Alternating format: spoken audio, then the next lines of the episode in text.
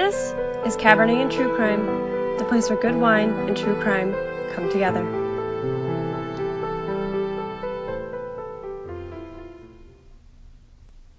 Hi, friends.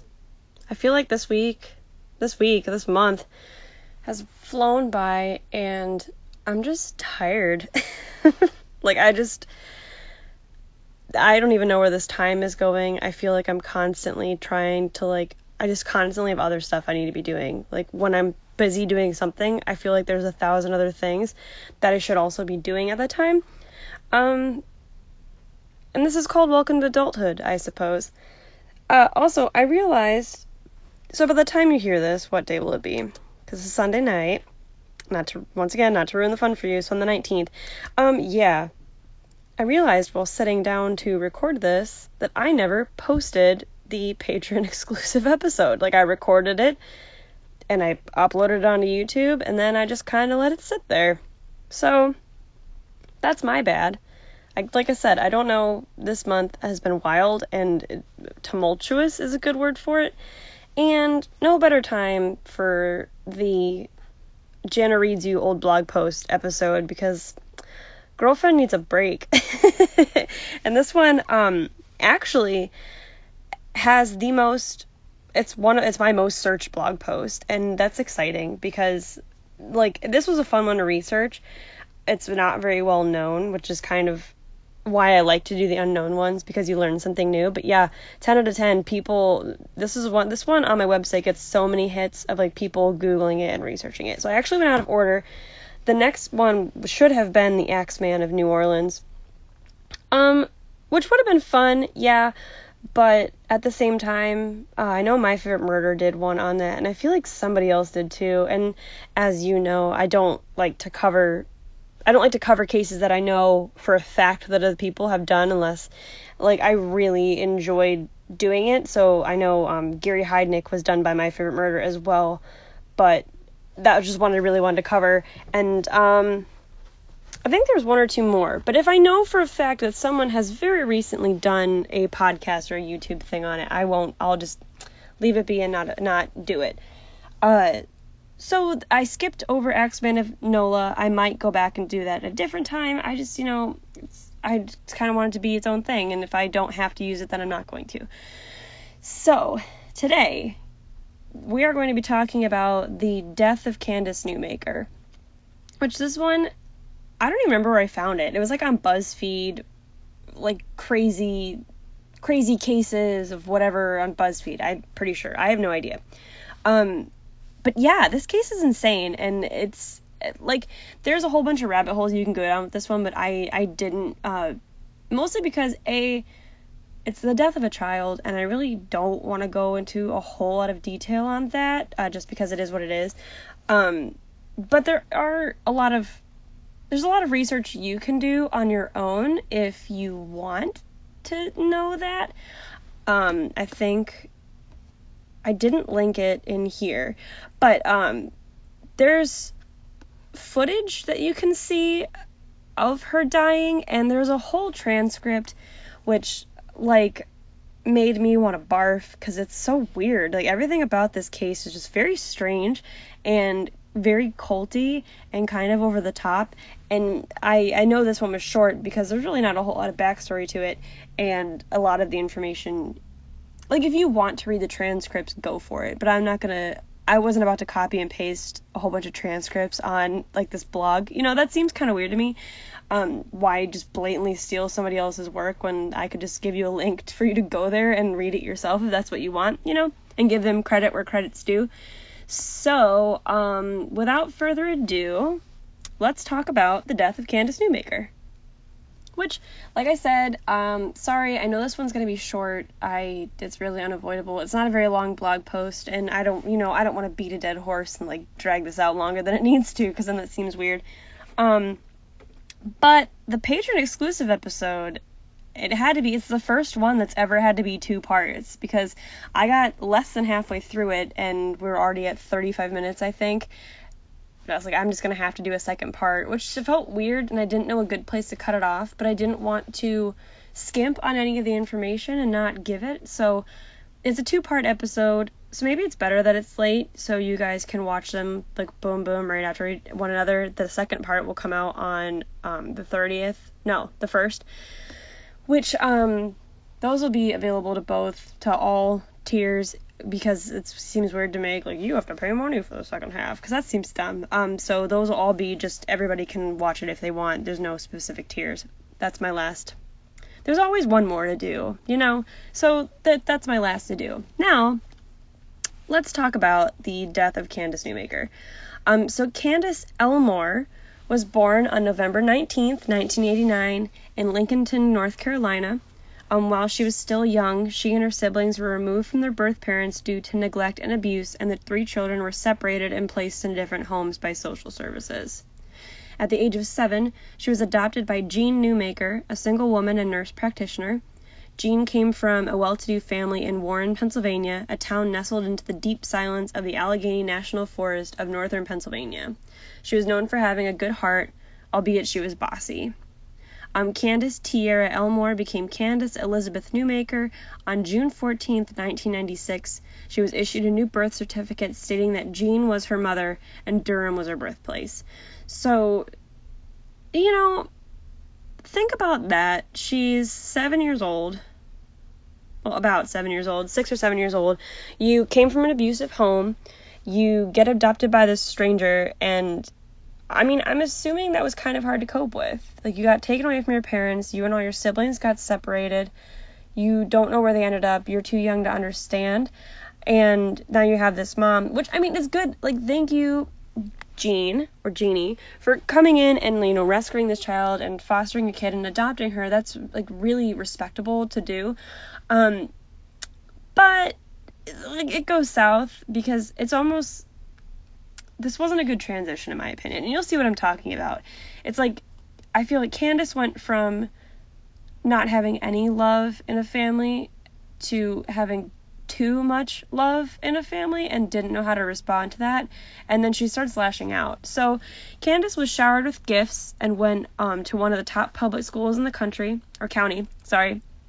However, Candace didn't take the new attention well. She snapped at students before and after school, and she said, Don't talk to me, don't look at me. And ultimately, though, she warmed up and began to take root in her new town. Um, at least that's how it seemed to neighbors and friends. So, only a few months after the adoption, Jeannie began taking Candace to a psychiatrist, complaining that Candace's attitude was inappropriate, and in later sessions making accusation that Candace was a firebug and was killing goldfish.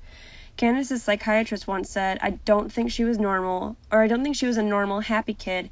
She could smile and be real cute, then she would be mean.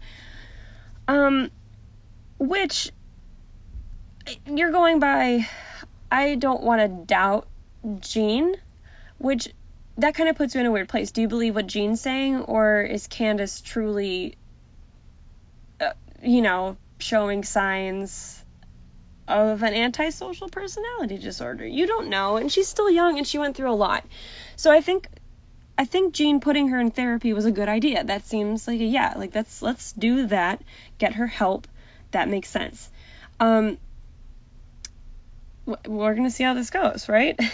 So, Jean was doing whatever she could to help Candace with her moodiness, going as far as trying antidepressants, antipsychotics, and even amphetamines to combat her attention deficit disorder, but none of them were working to calm her. Uh, which I don't necessarily agree with medication. I mean, okay, but that's fair. I don't know what other things had been tried because I don't necessarily agree with putting a child on antipsychotics and those types of drugs. I feel like there's other. It's clear the child has resentment issues and probably like just has issues in general. She had a very traumatic life. Like it makes sense that she's lashing out and mean to people. I think that makes sense. I wouldn't I would be honestly, honestly, I would be more concerned if Candace dealt with all the stuff that she had dealt with in her life and was acting completely normal.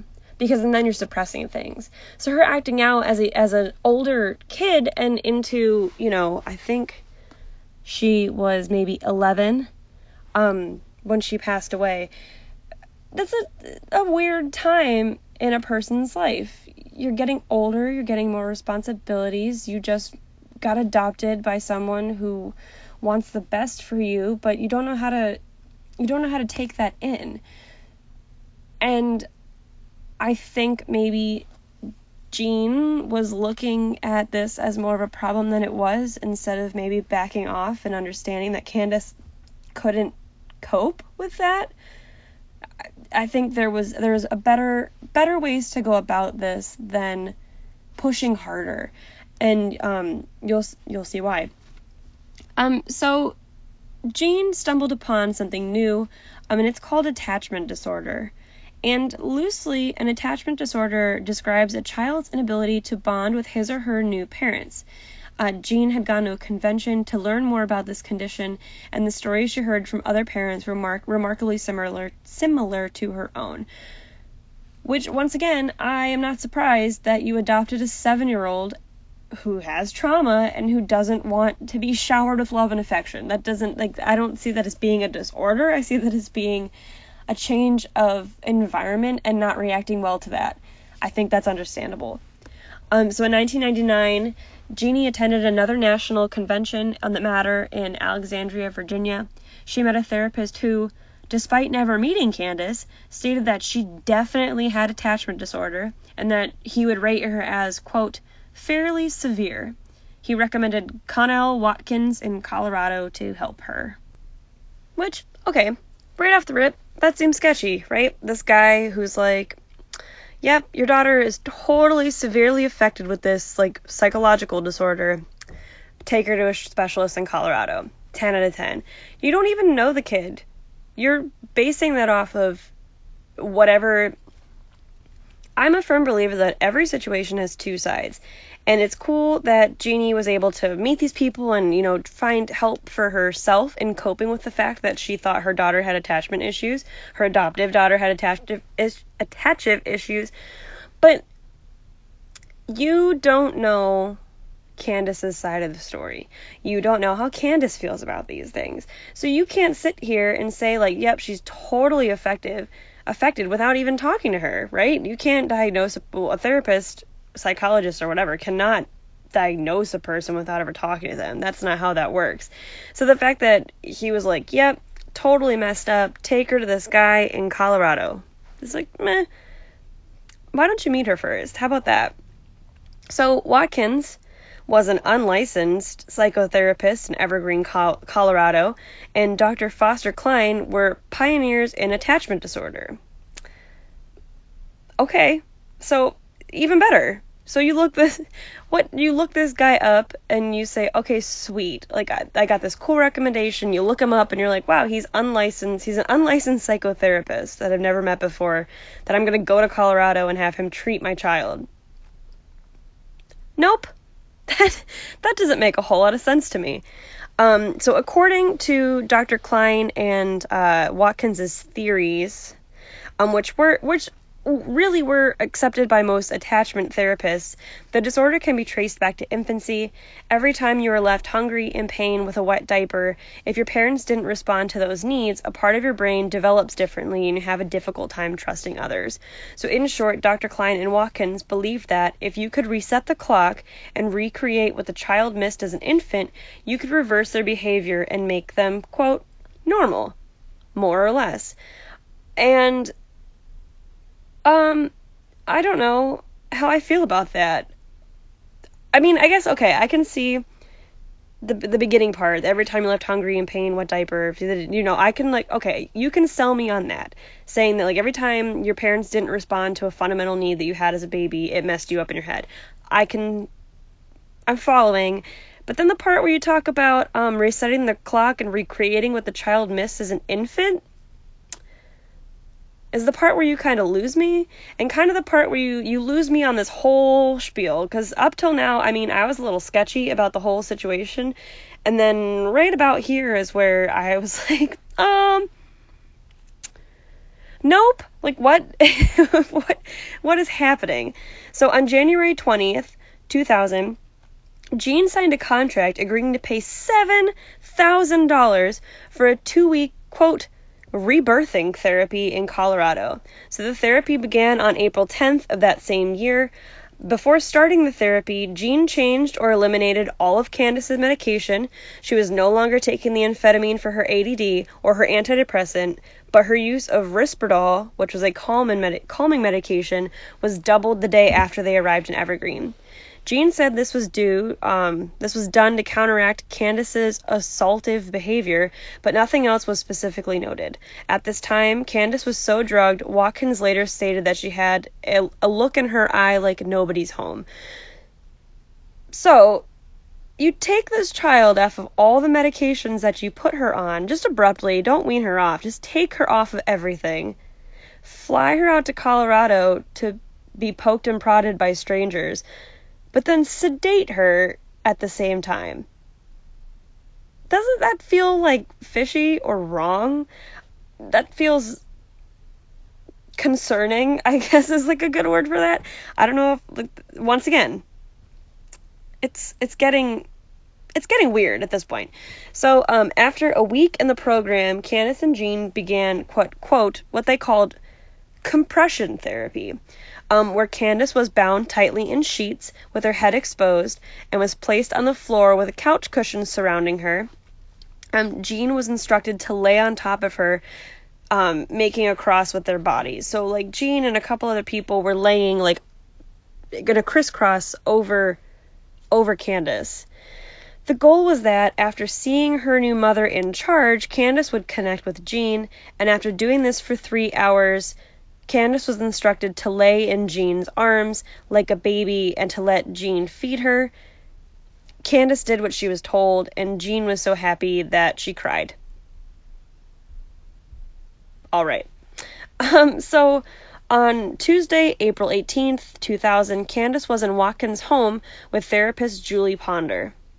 Uh, so the entire incident was recorded, and yeah, um, if you t- Google Cabernet and True Crime, um, Candace Newmaker, you'll find the blog post, and I have a link to the whole transcript. Um, it's about halfway down the page. Um, yeah, so this whole thing has been recorded. You can read the full transcripts. Uh, it's rough. I will warn you. Um, I include some of it um, the parts that are important for the story, but the rest of it's all kind of in there, and it's all really just upsetting and kind of sad. So if you're not into that, then I would recommend you don't read it. But if you want to read it because you're curious and you're like me, go for it. Um, so the scene begins with Candace yawning and stating that she didn't sleep well, that she had a recurring nightmare that she was being murdered by her birth mother. Candace is reassured that her new mother loves her very much, which I wrote, the irony of this is palatable because it's about to go really south. Um, Ponder explains the rebirthing practice that is about to take place. The group is joined by um, Britta St. Clair, which is Watkins' office manager, and her fiance, Jack McDaniel. I don't know who these people are. I don't know why they're involved. Um, because obviously Dr. Watkins was one of the people, and Ponder is Julie Ponder is a home ther- is a home therapist. So cool, I get that. But then why is an office manager and her fiance here? Why are they here?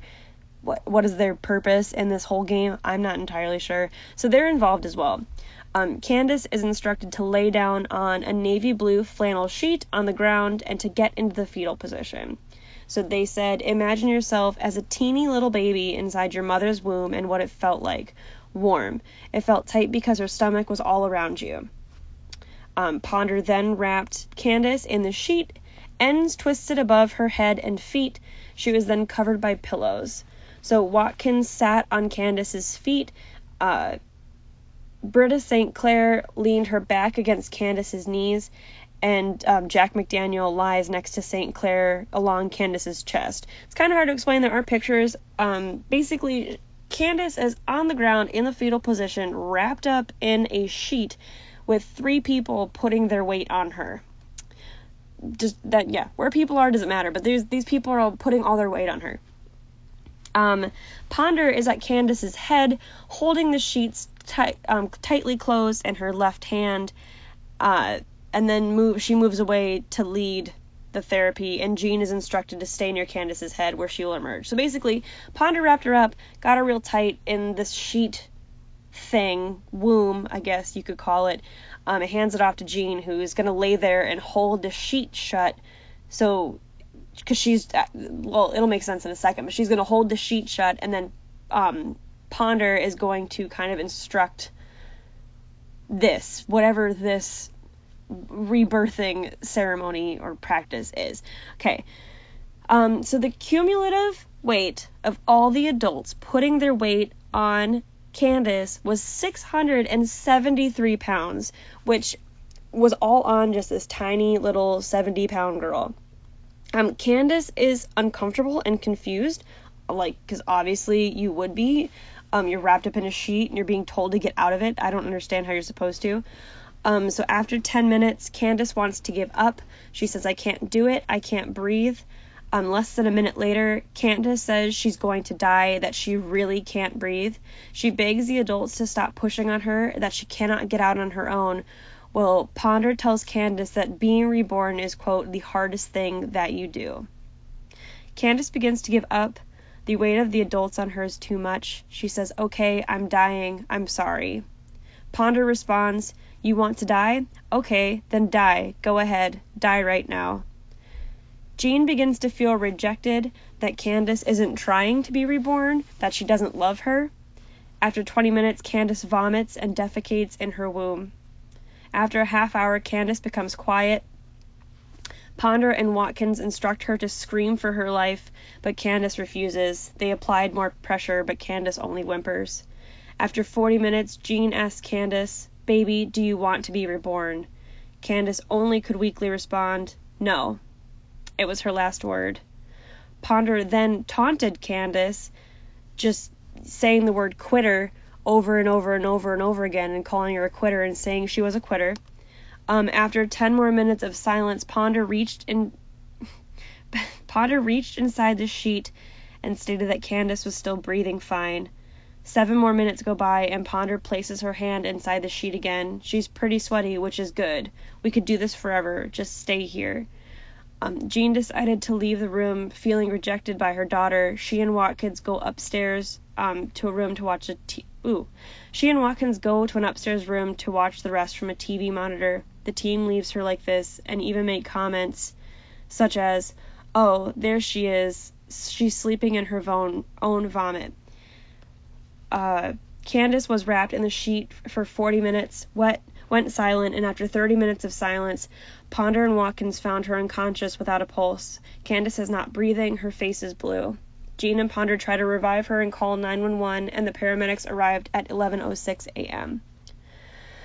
When paramedics arrived to the scene, they found Candace partially wrapped in a sheet with vomit on her face and a smear of blood around her nose. She was blue and cool to the touch. Paramedics believe that she had been unconscious and not breathing for quite some time.